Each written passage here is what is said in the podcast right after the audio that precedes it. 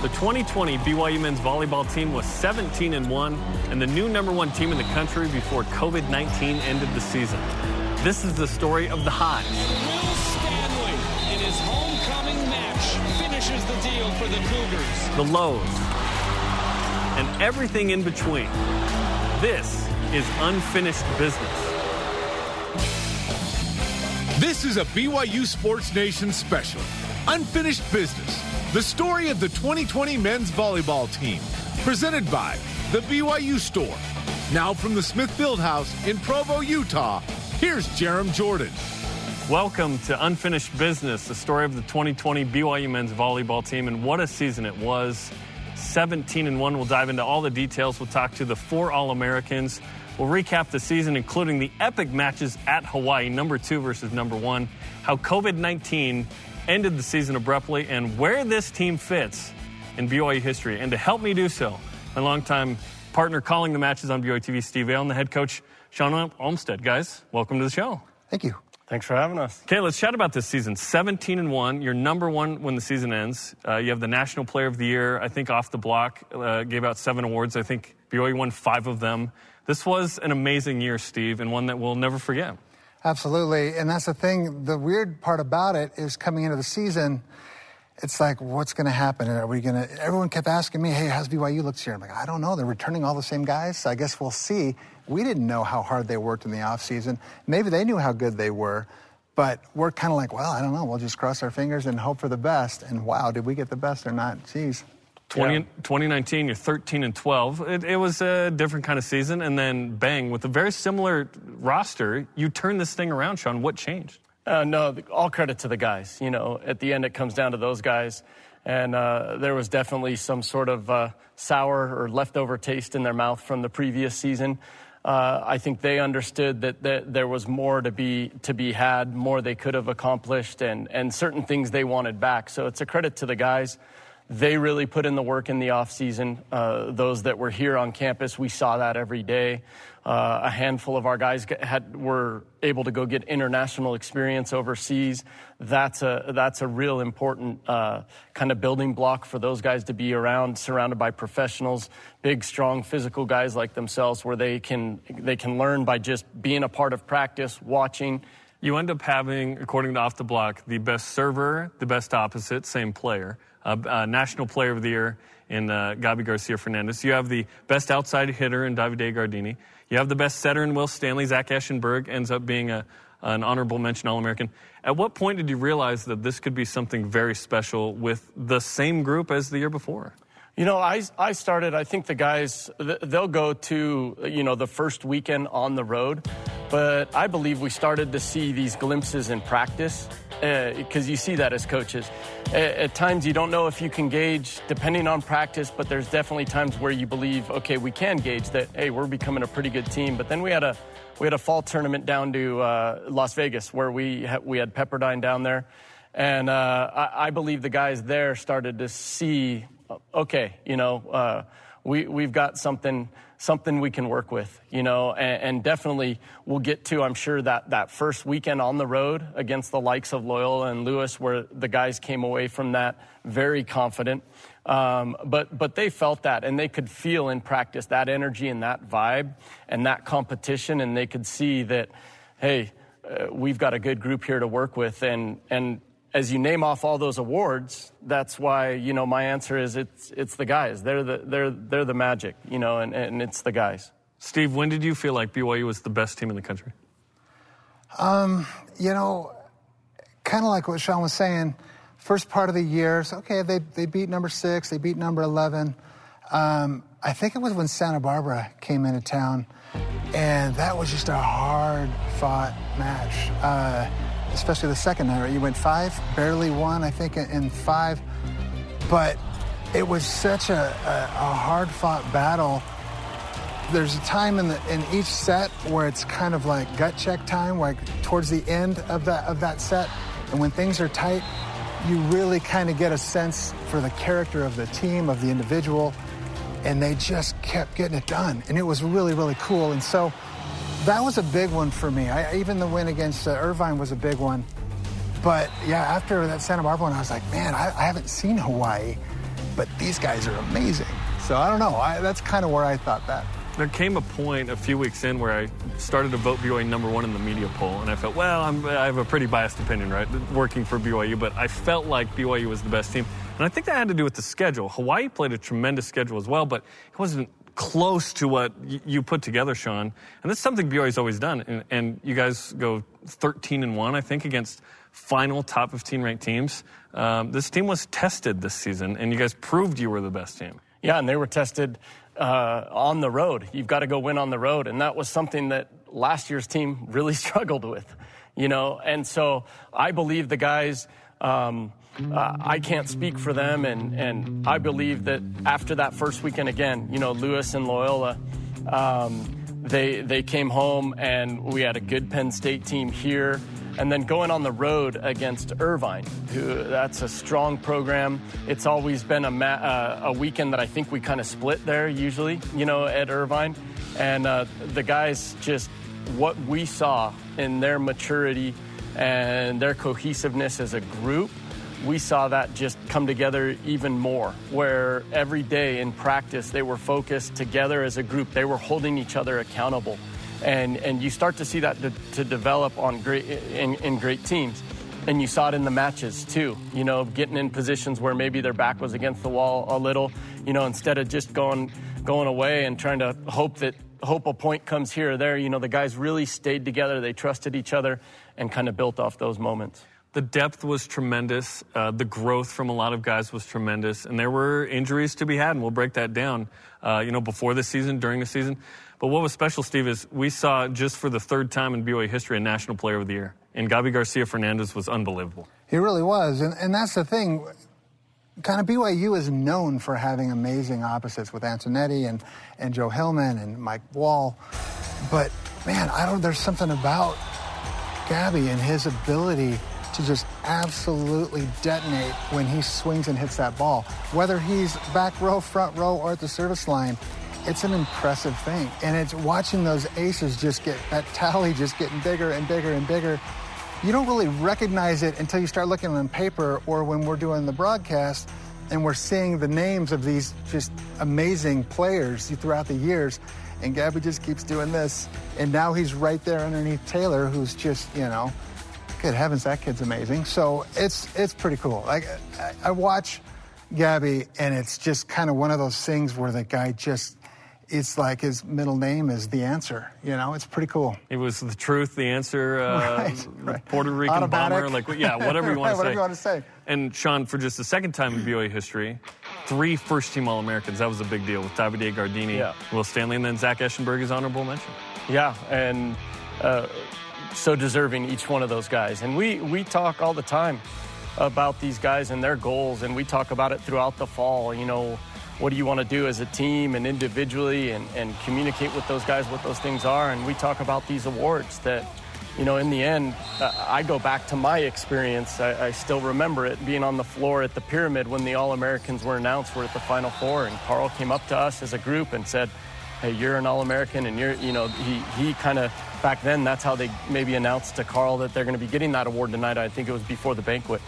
And what stood out to me always, and I've always shared it with the guys, is Carl immediately turned to us guys that were kind of the second stringer, third stringer, and just said, if you guys weren't here every day, these guys wouldn't be able to be in this position, you know. And so we had that in our gym, that the depth you're referring to, and those guys were pushing each other every day and and we we would separate our starting guys, have them go against each other more than bringing our starting group together. We would do that more so that Davide and Gabby were going against each other, and and Esh was on the other side, and and so that really allowed our team and built our team uh, that competitiveness and and that depth. It was an amazing season for sure. We'll continue to break it down coming up. The three All American pin hitters will join us as unfinished business rolls on. Unfinished Business is presented by Deseret First Credit Union. You know why, we show how. And Intermountain Healthcare, healing for life. Welcome back to Unfinished Business. It's my privilege now to chat with not one, not two, but three All American pin hitters. They are Gabi Garcia Fernandez, Davide Gardini, and Zach Eschenburg. Guys, thanks for being on the show. Thank, you. Thanks. Okay, what an amazing season. 17 and 1. You guys finished as the number one team in the country. How would you characterize, Gabi, uh, how the season went for the 2020 team? It was a special season, to be honest. It was a it was a really special season from all the way from September to like when it ended with the virus. Um, it was a very special season to like grow as like players and like human beings. You know, we we really got into knowing each other better as a like as a personal like human. You know. Um, other than that, other than that, it was a great performance by us, and all that. I'm being realistic, and uh, a lot of people worked extremely hard, like in the weight room, in the classroom, in the court, you know, and everything just came together at the end, and we were successful. Davide, this was essentially the same team as last year. So, what really changed for you guys this season? I think it was mostly us understanding that things would have not come like just because we wanted to, but we had to work hard for it. Think that last year we lagged a little bit. So this year we came back and like from September we just were all into this thing and we wanted to win and we worked hard for that. And you know, when you do that, you feel comfortable. And when you start playing and the, the season starts, you're like, you're confident because you know you put that work in, so you know it's gonna come at some point. It's gonna show up, and we did that, and it worked pretty well for us. So it was just a different vibe in the group, and it's what brought us to where we were at the end of the season. And Zach, you at one point before the season weren't even expected to play, or you're going to redshirt, and then you end up having your best season as a Cougar. You're an honorable mention All American. Yeah, I mean, that was really interesting because I was going through the whole fall and even winter break, like still throwing it up in my mind. I didn't, I didn't know if I was going to play. I didn't know if I was going to redshirt. Obviously, the competitive nature of me is like, no, I, I want to play now. Like, like I love these guys and I just want to go compete with them. But like, okay, maybe I, you know, just try and get better this season and come back next year. And now I, you know, have an opportunity to essentially have done both. I mean, oftentimes a team will have, say, maybe one All American. The fact that you have three on the pins is pretty special. Gabby, what does that mean to you to have played with two other guys smashing the ball all year? I mean, it's great to be honest. It's uh, it's really like you feel like really like motivated too at the same time. Because like um, I'm an opposite hitter. I have to be facing this guy in practice, you know, and then like I have to be facing that guy too, you know, like because Shawn will do that to us, um, so like, we can play together. And like it's, like we're making each other better every day. And to be at the end, it's like that guy deserved an All American, you know, and like he, that this guy deserved an All American. Because it's like it was really special all the time. It's like okay, we're gonna get better and we're gonna like get after each other. It wasn't like, okay, get better on our own. Me and Davide talk trash a lot. Like I talked trash with a sack and he did it back. So it was really special. So like it's really um it's like I'm really proud of those guys for being in this team. I'm really like grateful that like they're my team. That too. Okay, let's walk through the season. So you start off going to Loyola, Chicago, and Lewis. They're both ranked in the top uh, 11. What do you guys remember from that road trip to start the year? For me, uh, yeah, going there after the game against Lewis was the first time that I actually realized how good this team was because, you know, you have a long preseason where you don't play against anyone. So once you start playing and you see how you how well you play against Loyola and then Lewis, it's just wow, like we are this good. We can do great things. So for me, it was like the moment when I realized we were very good this year. Lewis ends up top five, so that's a that's a great win, that's right? That's a good win. Gabi, there was a run where I think in the fourth set against was it Lewis? Uh, it's 21-21. You go four in a row. Yeah. To end that, what do you remember from that? I mean, I just remember. So me and my the assistant coach Mike Anaone have this like connection. Like every time he sees me, like I know what he wants me to do, type of thing. Um, and I feel like everybody has that with the coaches. So like I went, like I took the ball and I looked towards like the coaches, and he goes like, like go for it, and I just like pound, you know, like I just say like I'm just gonna throw this ball in the air and I'm gonna put in somebody's face, you know, and it, it didn't happen like that, but I did like sometimes, sometimes, yeah, like, like sorry guys, you know, but um, but it was uh, it was very special, you know, like it was the mentality I I went back at the line was not like Gabby either like don't miss or like try to be the star right now. It was like Gabby like put really good pressure on these guys and trust the guys in front of the net to like do their job, you know. And that's what what happened all the time. You know, it was uh, not trying to be a hero, just trying to be like the best teammate you can be. Okay, later you play Mount Olive, a team that not a lot of people have heard of, not a city that a lot of people have heard of. It's in North Carolina. This ends up being a match, uh, two matches that you guys sweep, but it ended up being very meaningful to uh, the team. And hundreds of Cougar fans drove to this match and showed up for both uh, both games. Yeah, um, to be honest, uh, I saw the schedule like that Shawn like gave us, and we see Mount Olive, and I don't know anything about this. It's like Mount Olive, where is this? He goes, North, North Carolina. You know, I'm gonna be like, oh, it's gonna be kind of cool, you know. But we get there, and then we find ourselves in the middle of nowhere. You know, like this, the, it's a school in the middle of nowhere, and then we're like, oh, okay, cool. You know, like uh, we don't feel like the vibe there's going to be a lot of crowd and all that. So it's just going to be like a nice game against these guys, and they're going to get that experience of playing against us, and we're going to get that experience of uh, playing against them. Um, all of a sudden, like we go to the match and we see people come in with blue shirts, and blue shirts, and little kids, and like grandparents, and, and like everything, and like okay, it's a good crowd, like Cougar fans, like Cougar Nation is very big around the world, and there's gonna be like a couple of people. And then all of a sudden, when we end the warm up and we're actually in the game, and it's packed. Like this side, the left side of the of our like bench is like packed with Cougar fans, like screaming and everything. And then we're like, wow, to be in the middle of nowhere, they drove like so far, and then so like we want to see the volleyball team so much that energy that they came and like packed the Mount Olive games. You know, it was very special for us. And you had eight aces in the first match, and apparently there's some funny stories of what people said. Uh, what was what was said by players and fans? I mean, this guys can say more, I guess. There was, yeah, there were a few fans that were like, at the beginning when he went back to serve, and he started like getting like a few serves in that, you know, they tried to like mess with him and get him like to miss, but that didn't work. So they started like asked to Shawn to pull him off like the court because he was like too good at that point. We're like, please, just like get him off the court. Can you sub him off or something like that? that was actually fun. Like we were all laughing on the court, even if we were not supposed to. But Yeah, one of the guys was actually a guy that I played against in high school. His younger brother was on the Mount Olive team. And one of the things he was saying and shouting was he was just like, it was almost like begging with Gabby just to underhand the ball over, to take something off of it. And he, he was literally just like, Gabby, please.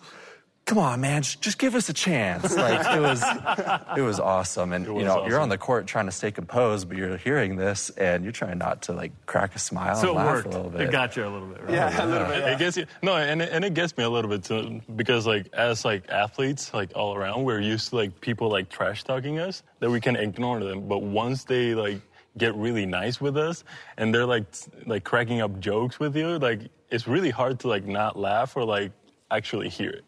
So, you like, just gave all opposing fans the key to cracking you, right? kind of, yeah, kind of. kind of yes and no, you know. Say nice Um, things. But like he was like, Gabby, I ask you please, just underhand the ball, and and, and I'm like, this is very funny right now, but I cannot laugh because I'm about to say it. You know? So yeah, it was fun. That's awesome. And the pictures were really cool from that. And uh, what an experience for you guys.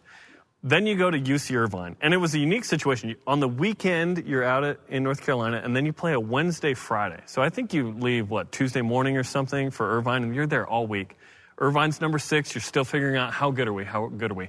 You guys go get two four set wins that were really meaningful. Davide, what do you remember from beating the Anteaters twice on the road? I remember that that was a very long trip for us. We left on Tuesday and we just came back from Mount Olive the week before. So we left on Tuesday and we came back on Sunday morning. So it was a long trip and we needed to stay focused. We, we knew that the hotel there is super nice. There's a lot of like things that like could be distractions, but we did an amazing job. I feel all around, like all the guys, even the guys that played a little less than others, they were as focused as everyone else, and that's like the good thing about us this year. So when we when we started playing them, they, we knew they were a good team. They did some pretty good things against us blocking wise, but we just started playing our game with a lot of fans too. A lot of people showed up and we we got it done two days in a row, and it was an amazing feeling. And after that, I remember Will talking to me, our setter, and he was like, dude, if we can play like this on the road and do it all over again, like do it every time, we are gonna be a very good team this year, and we're gonna do something special. And I'm like, I agree. Okay, later on, you host some epic matches here at home uh, with UC Santa Barbara. You're two, they're three. This is a big matchup. Again, we continue to feel like, okay, how good is BYU? How good is BYU?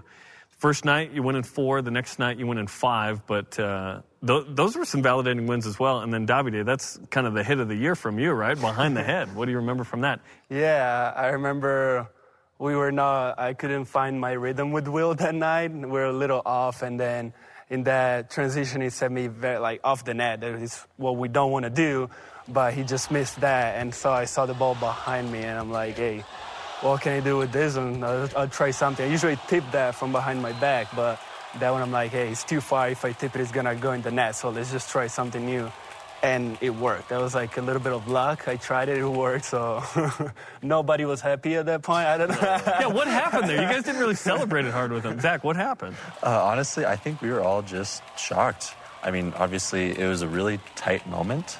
And so to see something odd, crazy, and and we know Davide likes to mess around in practice and do that kind of stuff, but for him to pull it out in a game that was so close, we were all like, we didn't know if he was doing it on purpose or if it was like an accident or like what was going on, but we kind of just had to like to refocus and go to the next point. And then afterwards, we talked to Ted about it, and we were like, like what what happened there? Like what were you doing? like why did you do that? It went viral. It's still viral. I mean, Yeah. people shared on the internet. It was yeah, pretty it was, special. it was crazy. You know, like at the core, like I, I went to like hit, do my approach and everything. I see Davide doing that, and I'm like walking towards the middle when we are gonna meet, and I'm still like processing what was happening. You know, like I was like, did this guy just like hit a ball like behind his head, lined perfectly, and then like it was like at the same time, it was like this is something Davide do. You know, like. Like if I try that, I'll probably break my shoulder or something like that. But this is something like Davide does, so like that kept me like in the in the like situation. You know, it's like, oh, David does this, um, but everybody was confused. Like, like our even our bench, like it took them a while to ce- celebrate too. It was like, yeah, you know, You know, it I think like- I said, "What in the world?" Yeah, I didn't know how to react in the either in the moment. yeah. Yeah. yeah, it's, it's something you say, but like, um, yeah, that was it was a pretty fun match. Okay, let's move into Mountain Pacific Sports Federation play. You play at home, UCLA and Pepperdine, the big rivals. These are a couple of teams you did beat last year here, but these were big matches. Uh, Dane and Jima. Uh, Jima comes back, and Pepperdine was tough. Uh, what do you guys remember from starting conference play on the right note? Um, I mean, we were excited, you know, like we played a lot of like, you know, matches to like get himself in rhythm and everything. But like, um, one of the biggest, like, we had goals as a team, you know, like we were like win the conference, and then after win the conference, national championship. We were like very like focused on like one task at a time. So when like like the conference started, it was like for us very exciting and um, like all the years I've been here, we have a weekend that is like it's UCLA and Pepperdine, and it's always like a really fun weekend.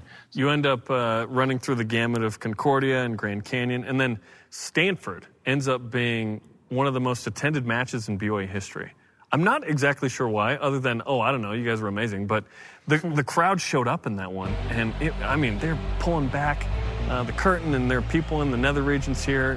What do you remember against Stanford? Then? I, I remember that uh, on Monday of that week, I was talking to Felipe, and I'm like, dude, I have this feeling that there's it's gonna be packed. I know Gonzaga, like the basketball uh, team, is gonna play Gonzaga, so it's gonna be, you know, fans are gonna want to go there, but it's still gonna be packed. But it was like, ah, I don't know, like, trust me, it's gonna happen. And then we came here, and all those people showed up, and it was just like, you know, I feel like everyone, everybody understood that we were having such a great season and we were not going to be home for a while playing here. So they were like, okay, that's our last chance to come. And that was just like probably the best game, like the funnest game I played at home here because such like that big crowd is something that you're not, you don't play in front of every day. So it was just a special day. You win that, you're 16 and 0, and we've set it all up to talk about Hawaii. It deserves its own segment, so we're going to give it to you. Coming up next, BYU number two in the country, Hawaii number one. The Cougars head to Honolulu for an epic matchup and what ends up being one of the most epic set of games in BYU history. That's coming up after the break on Unfinished Business. Unfinished Business is presented by Brady Industries, Honestly Better, and Mountain America Credit Union, guiding you forward. Well, March 5th, the number one and number two teams in men's volleyball matched up in an epic matchup in Hawaii. BYU number two, Hawaii number one. And let's chat about what happened because these are some of the greatest volleyball matches ever played at BYU. And to help us do so, Will Stanley from Hawaii joins us on the show. Uh, first team All American. Did you guys text about, hey, first teamers wear white? Was that a thing? I mean, we, we said jeans. I don't know why Zach decided he wanted to wear khakis, and I mean, the white's the way to go. So Zach just wanted to be the black sheep. Yeah, exactly. Okay, let's talk about Hawaii. So you're from Hawaii. You go back. You haven't been back in a couple of years. But here you are in this epic matchup as the opposing setter against 10,000 uh, Hawaii fans there in the Stan Sheriff Center. What was that like?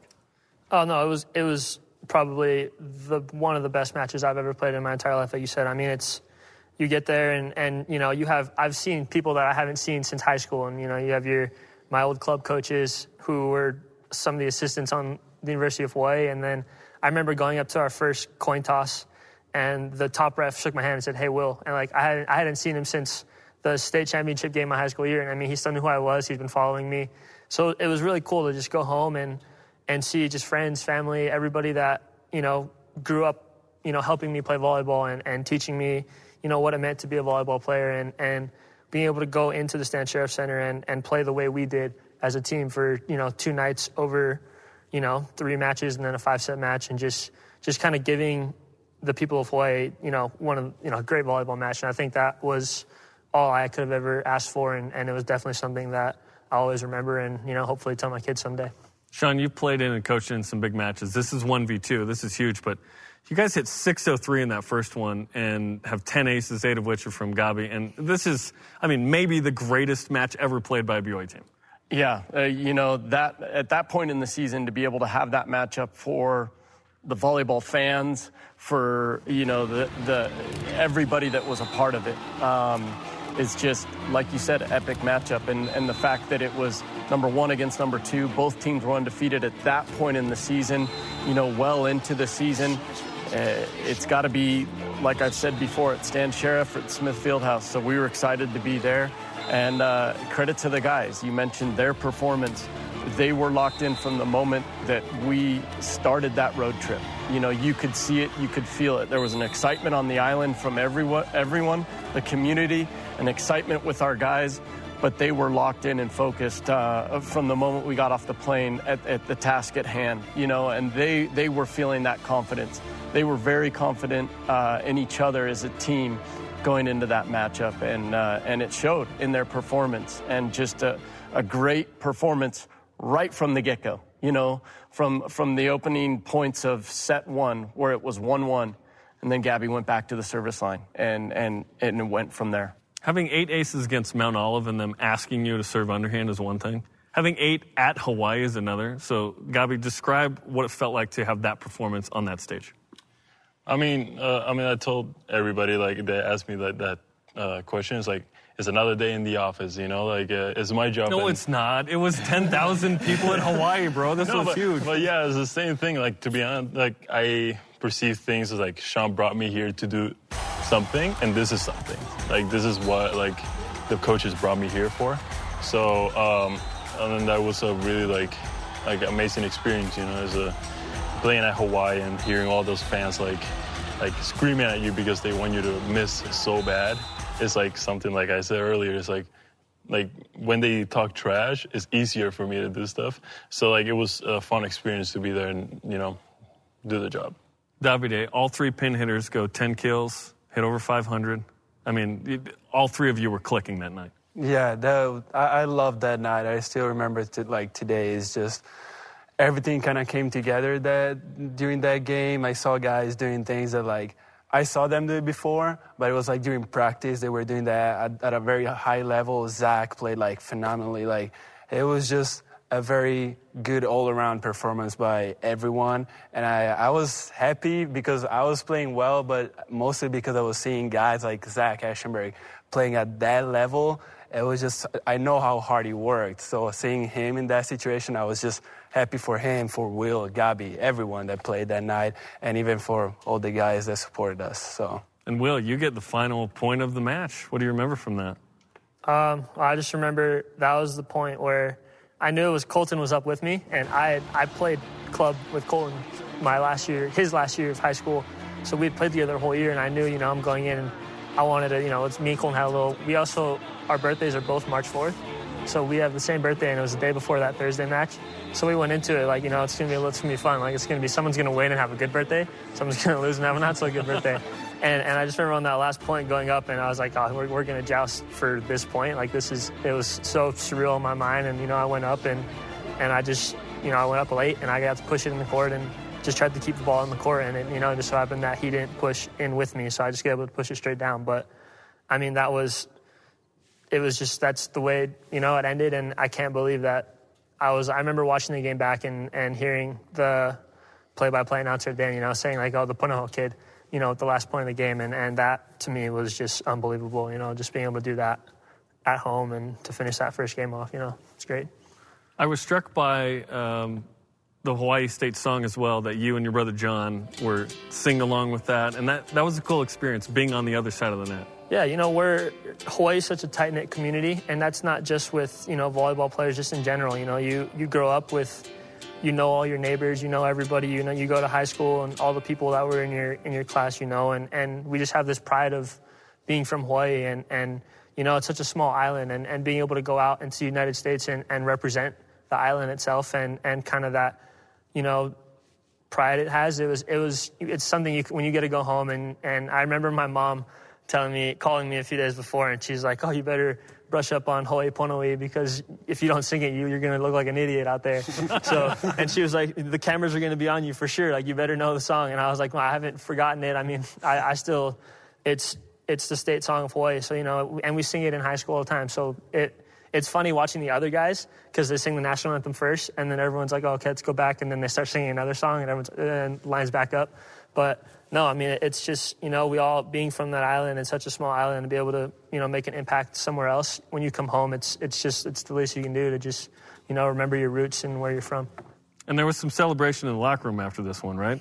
Well, that's a little bit. okay, describe what happened. That was, Uh, it was fun because we, we talked about how we would have reacted at the end of the game if we would have won. And we're like, okay, it's like, if we win, it's just gonna be another win for us. That's like a normal thing. So you guys we're gonna, way too focused for it's, me. It's a day, this it's is one v two. Yeah, this we, is ten We had thousand to people. be focused, so Yeah. we just wanted to have it like celebrate, but like stay focused on the next game for the, the day after. So we won. We celebrated on the court, and then we got into the locker room, and we were talking, very happy. We were talking about the game, but it was still normal. And then Shawn came in and he had a bottle and he started spray everyone in the locker room. And that is when we like, we had all the adrenaline and we just started to celebrate because we were very happy. We were just trying to stay focused, but we knew how big that win was for us. So that was just very fun in that moment. You gave them permission to let loose a little bit, yeah, essentially. they've got to. I, they play this. They've played this sport their whole life, and they do it because they love it and they enjoy it and they have fun. And I, I, I felt that that was appropriate. But uh, we all stayed after and cleaned it up. You know, uh, got the towels and, and cleaned it up. But I felt, you know, just all that work, all the season, these guys were focused, and that's a credit to the guys. What Davide is saying right there, because they were still focused. And I, I came in there and I said, "Yeah, forget this," you know. And I came in after the guys; they were all in there. I just had the water bottle, and uh, just I was happy for them. You know, I was happy for these guys because they believed in each other. They had that confidence, and it was an opportunity for them to just, you know, let loose for a couple minutes and celebrate with each other. And it became a cool moment. What a great moment for these guys, for sure. Yet you do have that match the next day, and uh, you fast forward to the next night. Even more fans in the stands for this one. 1917, Hawaii ends up winning this one after you guys are up 2 nothing. Uh, in the fifth set, Gabi, you set the single season record uh, to go up 13 11 uh, on, a, on a serve, 56 aces. What do you guys recall from that night, which ends up being the only loss of the season in the fifth, in extras, by two to the number one team on the road? Um, yeah, like I, I was talking to a reporter the other day, and I told him like, um, first night, first night against Hawaii, we like the statement, you know, like BYU's here, like and BYU's like, like the best, like in my opinion. And the second night was like a, this is what everybody needs right now. You know, like they need to see BYU and Hawaii go at each other in five sets overtime. Um, but it was a, it was a, it was a, it's like kind of like a blurry game because it's still like, it happened. It's like it was so good that it, you cannot, you could barely um, think about it. But it was, it, was insane. That, that was out of control. Like every seat was was taken and everybody was screaming at the same time. And it was actually hard to hear Shawn sometimes in the, the huddle because there were people behind us screaming. And then it was a it was a really fun and like out of control match you know like and it was like by far the best match I've played in my college career. And I I think I expected that the first night right? So for, for that to be the second night I was like oh yeah okay. They went back and forth but I felt like BYU won the weekend I mean the statement you made in the first match certainly was one thing and Hawaii got the win. But how did you guys end up feeling about that match when all was said and done? Uh, I think the second match was we knew Hawaii was going to come out the second night and, and they were going to give us more. And I knew, knowing Hawaii fans and how, how much pride they have for their school, they were going to they're not going to let us come in the first night do that and then the second night just not show up. And I mean, Hawaii volleyball is so big and, and people wanted to come and just watch a good match. And I think that's what happened. You know, we came in and and credit to Hawaii, they came out and made changes, and, and you know they, they executed well, and and we we played well too. I don't think we had a bad match. I just think, you know, to, we're the one and two teams in the country for a reason, and and Hawaii came out and, and played like the number one team in the country.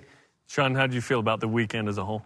Yeah, you know, you look at the weekend and you know, proud of, uh, happy for these guys because again, kind of a culmination of their work. Proud and and it, as Will stated, it's what you would expect from the number one and two teams going going at each other. And so for our guys to be able to have that focus on the road in a tough environment, you know, uh, the guys the guys left that. They did not leave that road trip thinking, "Oh man, we lost that match there at the end." The guys were even, in reality, they were more confident when they when they left that weekend. You know, their their confidence was at an all-time high, ready to go into that second segment of conference because that's what it was. We did six, then we had that road trip, six, you know, our first half of conference, and we were just starting our second half of conference. And so the reality is, those guys left that weekend uh, even more confident and better as a team for that experience. BYU, three days later, goes from number two to number one, overtaking Hawaii. And here we go until COVID 19 ends the season. How the Cougars found out and how they dealt with it as unfinished business continued. Thursday, March 12th, BYU men's volleyball expected to go to Stanford and play and be the number one team and continue an amazing season, but it all came crashing down quickly, as we all found out with COVID 19 and its pandemic effect on the entire world. So, guys, let's walk through that day. Thursday, March 12th. You're expecting to go to Stanford, and you go to the airport, and you don't end up getting on that plane. Shawn, what happened from there? Yeah, I think uh, as Will explained, it was Will was looking through a Twitter feed, I think, and, and they canceled the, the Pac 12 uh, basketball tournament.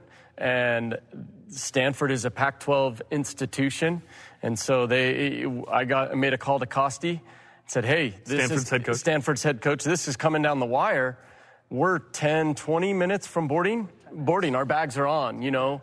And uh, hey, this is coming down the wire. Are we having a volleyball game tomorrow night, which would have been Friday?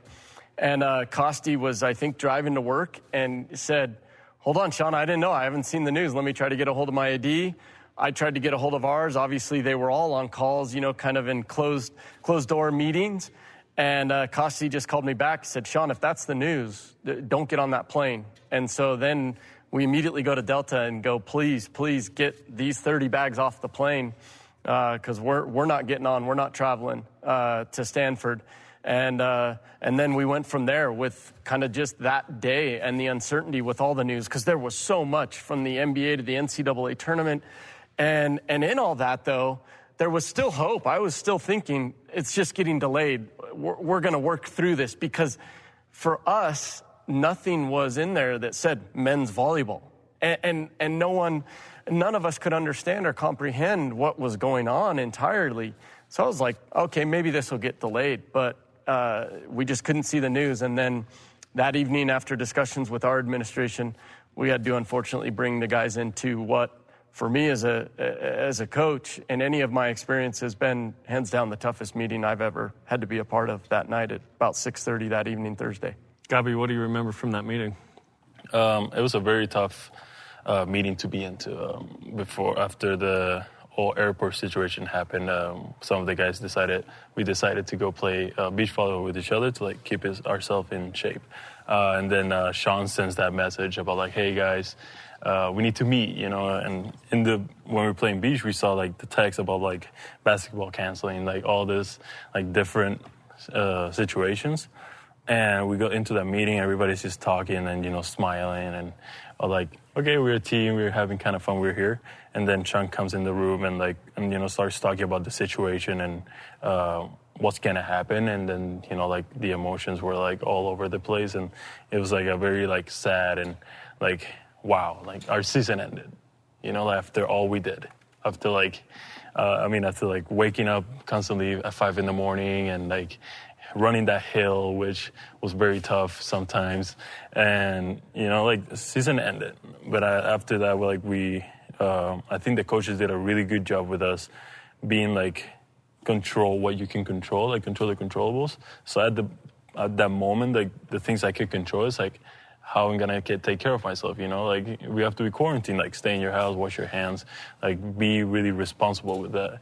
And I feel like the that's another like thing why this team was so special because like we were very like okay, like let's control what we can and let's you know move on from this bad ha- things happening. Davide, how did you deal with that then, and how are you dealing with it now? It, was tough for me, you know. After everything we've been through, as Gabi said, it was just like sad, and we, I'm sure everyone felt the same. So, right after I took like a week off, where I just thought about the whole season, the whole process, and one of the things that I thought about is like, man, and I said that to Will, I think, I said, dude, I don't care what anyone says. It was like, it's wasted. All the work we've done, it's wasted. And I regret saying that because now, like, you know, now I came back from that moment and I'm like, it's not wasted. We worked hard, we got so much better, and we built. So we know next year we're gonna have to do it all over again. Is it gonna be hard? Yes, it's gonna be tough. But I'm happy I'm gonna do it again with these guys, and it's gonna be just as good as it was this year. So uh, right now for me, it's just what's next? What can I do now? Can I start working?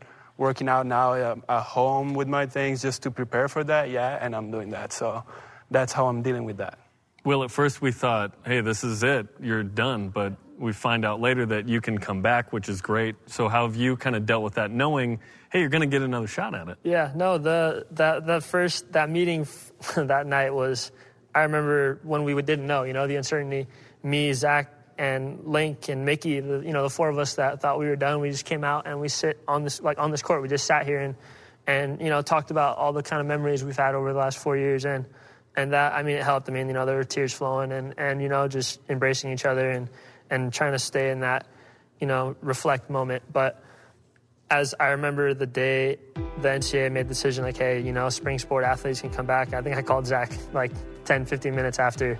Said, dude, like, are we doing it? Are we doing this? And, and you know, he said, yeah. And, and I just remember how excited we were. And Mickey was in the room with me. So, you know, and, and Link, we're all roommates. So we all were able to talk about it. And, and you know, just kind of say, hey, like we can do this again. We're gonna do this again, and and the only way we can do this is to you know move forward with what we can do. And and I, I mean, I like what Gabi and David have been saying, and and we've kind of preached it all year. Is just what can we do to make ourselves better.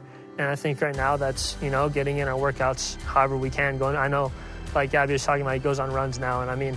If you knew Gabi, you know running isn't his strong suit. so the fact that he's going out and doing that and running all the time, I mean, it's, it shows the culture we built this year and just kind of what you know BYU volleyball is now, and, and we, we built something strong, and, and you know we're hoping that we can keep this foundation into next year and, and just kind of build on it, like Davide said, and and get better and be that same team that we were this year again next year. Well, hence the name of this show, Unfinished Business, because 2021 could be the finished business season. Perhaps there's a follow up to this, but the three of you, congratulations on an amazing season first team All Americans. Uh, it was very fun to watch. Trust me, Steve Vale and I are the uh, biggest fans of the program as we get to sit and just watch this. So, congratulations and thanks for the time. Thank you. Thank you so okay, much. Shawn, stick around for the next segment. Okay. Coming up, Steve Vale will join us. We will discuss where this team fits in BYU history. Are they the best? Are they number two as unfinished business rolls on? Welcome back to Unfinished Business, the story of the 2020 BYU men's volleyball team. Rejoining us is Steve Vale, Shawn Olmstead. Let's finish with this. Where does this team fit in BYU men's volleyball history? There have been some great teams. Shawn, you played on uh, two national championship teams. I feel like the 99 team is the best team ever at BYU. How do you guys feel? Agree. Agree think- with I that think you're right. statement. Okay, so they're number one. Where where does the conversation start? Is is this 2020 team in the conversation for number two? You, you coach this team, Shawn. What do you think? Um, yeah, and I was fortunate to be a part of uh, some national championship teams. 2001, uh, Hector redshirted, uh, Hector LeBron redshirted the 2000 season to be able to come back with some guys, give some guys experience that shows the the uh, the smarts in Carl McGown. You know, to convince Hector to do that. And I was Hector's roommate, and it wasn't just. Uh, hey, you're going to redshirt. That was a tough decision for Hector to make, but Carl had a plan with that group. Hey, give these guys some experience. We're going to be really good. And so that team was really, really strong with Mike Wall. I think that year he was the Final Four player of the year. Um, Hector LeBron, I think, was NCAA player of the year, and that might have been back to back junior and senior years, if I'm not mistaken. Joaquin Acosta on the outside, Fernando Pessoa playing Libero.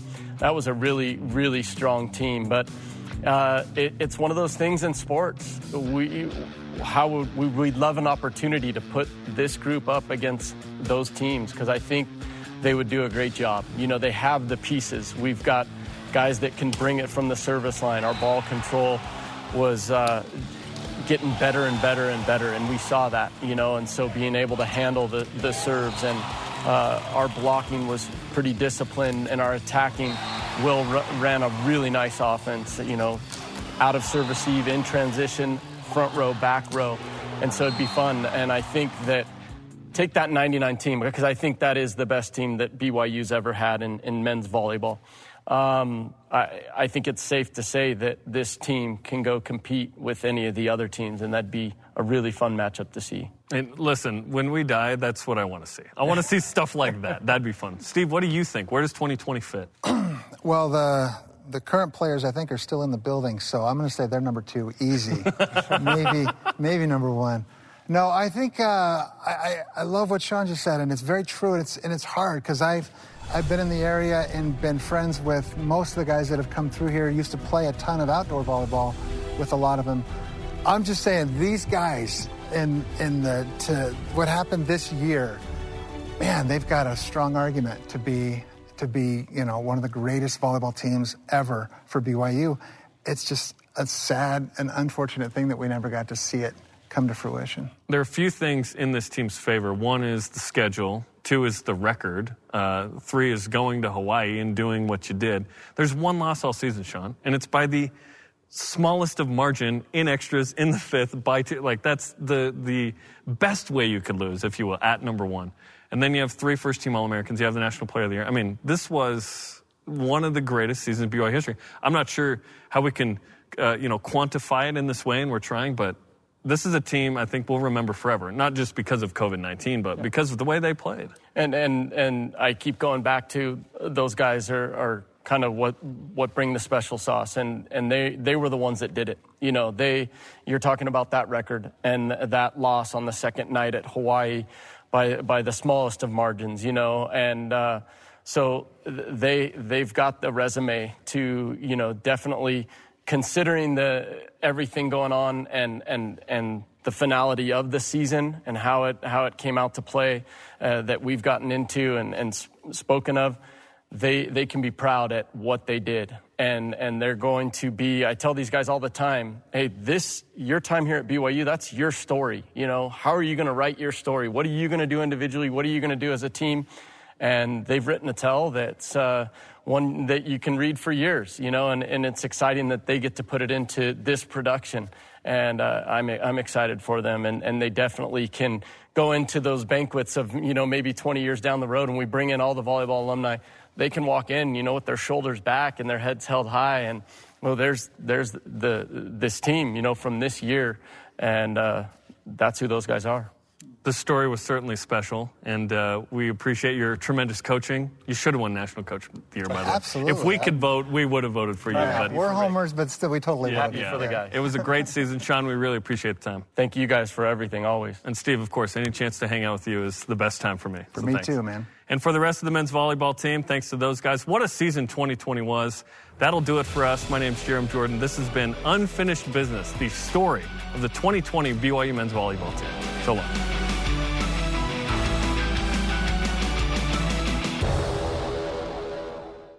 I found a great organization.